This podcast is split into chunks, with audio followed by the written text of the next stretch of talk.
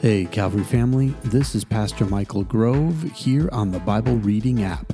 Today is February the 10th, and we are here in the Bible Reading Plan. We're in the book of Acts, and today we will be reading Acts chapter 7. Then the high priest asked Stephen, Are these charges true? To this he replied, Brothers and fathers, listen to me. The God of glory appeared to our father Abraham while he was still in Mesopotamia before he lived in Haran. Leave your country and your people, God said, and go to the land I will show you. So he left the land of the Chaldeans and settled in Haran. After the death of his father, God sent him to this land where you are now living. He gave him no inheritance here, not even enough ground to set his foot on. But God promised him that he and his descendants after him would possess the land, even though at that time Abraham had no children. God spoke to him in this way For 400 years your descendants will be strangers in a country not their own, and they will be enslaved and mistreated. But I will punish the nation they serve as slaves, God said, and afterward they will come out of that country and worship me in this place. Then he gave Abraham the covenant of circumcision, and Abraham became the father of Isaac and circumcised him eight days after his birth. Later, Isaac became the father of Jacob, and Jacob became the father of the twelve patriarchs. Because the patriarchs were jealous of Joseph, they sold him as a slave into Egypt, but God was with him and rescued him from all his troubles.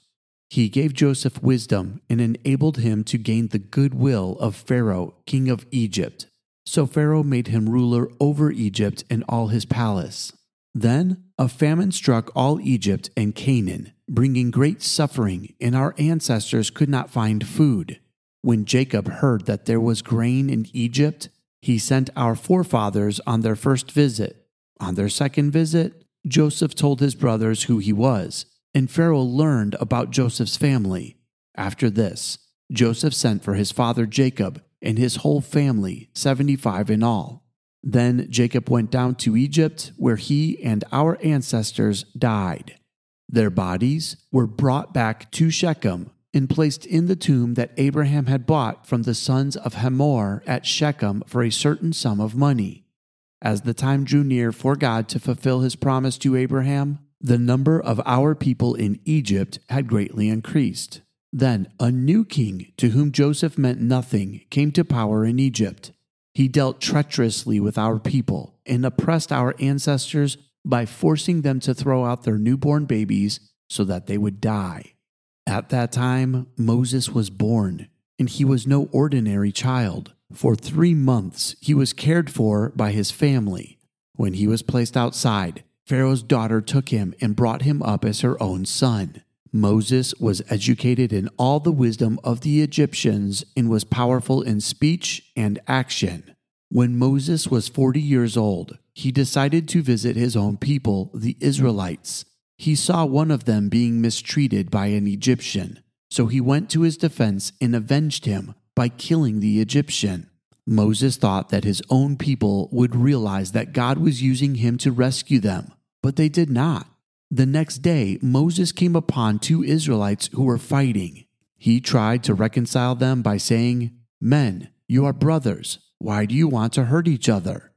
But the man who was mistreating the other pushed Moses aside and said, Who made you ruler and judge over us? Are you thinking of killing me as you killed the Egyptian yesterday? When Moses heard this, he fled to Midian, where he settled as a foreigner and had two sons. After forty years had passed, an angel appeared to Moses in the flames of a burning bush in the desert near Mount Sinai. When he saw this, he was amazed at the sight. As he went over to get a closer look, he heard the Lord say, I am the God of your fathers, the God of Abraham, Isaac, and Jacob. Moses trembled with fear and did not dare to look. Then the Lord said to him, Take off your sandals, for the place where you are standing is holy ground. I have indeed seen the oppression of my people in Egypt. I have heard their groaning and have come down to set them free. Now come, I will send you back to Egypt. This is the same Moses they had rejected with the words, Who made you ruler and judge? He was sent to be their ruler and deliverer by God Himself through the angel who appeared to him in the bush. He led them out of Egypt and performed wonders and signs in Egypt, at the Red Sea, and for forty years in the wilderness. This is the Moses who told the Israelites, God will raise up for you a prophet like me from your own people. He was in the assembly in the wilderness with the angel who spoke to him on Mount Sinai and with our ancestors and he received living words to pass on to you. But our ancestors refused to obey him. Instead, they rejected him and in their hearts turned back to Egypt. They told Aaron, Make us gods who will go before us. As for this fellow Moses who led us out of Egypt, we don't know what has happened to him. That was the time they made an idol in the form of a calf they brought sacrifices to it and reveled in what their own hands had made. But God turned away from them and gave them over to the worship of the sun, moon, and stars. This agrees with what is written in the book of the prophets. Did you bring me sacrifices and offerings forty years in the wilderness, people of Israel? You have taken up the tabernacle of Molech and the star of your god Rephan, the idols you made to worship. Therefore, I will send you into exile beyond Babylon. Our ancestors had the tabernacle of the covenant law with them in the wilderness. It had been made as God directed Moses, according to the pattern he had seen. After receiving the tabernacle, our ancestors under Joshua brought it with them when they took the land from the nations God drove out before them. It remained in the land until the time of David who enjoyed God's favor and asked that he might provide a dwelling place for the God of Jacob. But it was Solomon who built a house for him. However, the Most High does not live in houses made by human hands, as the prophet says Heaven is my throne, and the earth is my footstool. What kind of house will you build for me, says the Lord? Or where will my resting place be? Has not my hand made all these things? You stiff necked people, your hearts and ears are still uncircumcised. You are just like your ancestors. You always resist the Holy Spirit. Was there ever a prophet your ancestors did not persecute? They even killed those who predicted the coming of the righteous one. And now you have betrayed and murdered him. You who have received the law that was given through angels, but have not obeyed it. When the members of the Sanhedrin heard this, they were furious and gnashed their teeth at him. But Stephen, full of the Holy Spirit, looked up to heaven and saw the glory of God, in Jesus standing at the right hand of God. Look, he said, I see heaven open, and the Son of Man standing at the right hand of God. At this, they covered their ears and, yelling at the top of their voices, they all rushed at him dragged him out of the city, and began to stone him. Meanwhile, the witnesses laid their coats at the feet of a young man named Saul. While they were stoning him, Stephen prayed, Lord Jesus, receive my spirit. Then he fell on his knees and cried out, Lord, do not hold this sin against them. When he had said this, he fell asleep. This concludes the reading of today let me give you a quick thought before we end our time together.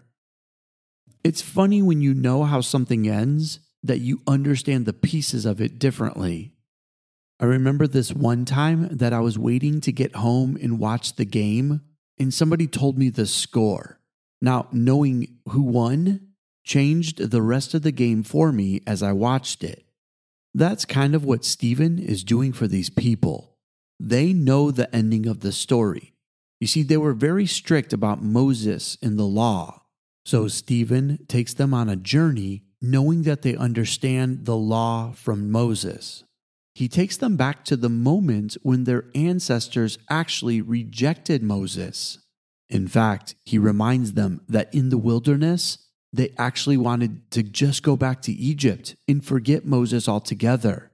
And then they even eventually built their own idol thinking that Moses would never come back down from the mountain and be with them again. Yet, here they stand on the other side of all of that, and they know what happens in the end. So they know that they can follow the words of Moses because God had anointed Moses to receive them. So, why is Stephen reminding them of all of this? Well, because it's the same thing that they're doing to Jesus in that very moment. Jesus came as their Savior, lived on this earth, was put to death, and then raised again. As Stephen is proclaiming that name, they are rejecting it just like their ancestors had done to Moses. Stephen is setting the tone so that when Jesus reveals himself to them, they would understand the error in their ways. You see, this was all part of God's master plan. He was revealing himself to them, but they needed Stephen to show them this important thing that just like their ancestors rejected Moses and then later realized they were wrong, they were doing the same thing to Jesus. They rejected Jesus, and eventually they will understand that they were wrong. But the hard part is, Stephen did this at the price of his life. He was willing to stand there in front of them and still proclaim the name of Jesus so that they would get it and understand eventually. In return, he paid with his life. He was stoned to death. But did you hear who was there laying witness to what was happening? It says in verse number 58 that there was a young man named Saul. See, Saul is being set up in this moment to understand the revelation of Jesus when it comes. Because for Stephen, this was bigger than himself. This was about the gospel going forward and people understanding Jesus as Messiah. Because sometimes God's plan for our life is more about other people than it is ourselves. And what happened to Stephen actually catapults the gospel going forward in all areas. In fact, spoiler alert, in the next chapter, we hear that the whole church is actually persecuted on this day. But the church then gets scattered and they go exactly where Jesus said they would go they get spread out through Jerusalem, Judea, Samaria, the ends of the earth. You see, here's the important point that we need to understand. All of this is about making sure the name of Jesus is elevated. In fact, all of us have one purpose, and that's to bring glory to the name of God. And so, God is willing to do whatever it takes to make sure that people hear the gospel message. And Stephen proclaimed the name of Jesus boldly. And then the church is persecuted and scattered. And what happens? You and I are here today because a group of people went and preached the gospel wherever they could. And that, my friends, is the heart of God. That no matter what it takes, all people would get to hear the name of Jesus, that they would know there's no other name on earth by which they must be saved. And that, my friends, is the most beautiful thing that we could be part of. So tell someone about Jesus today. That's all the time we have left for today. I love you and God bless.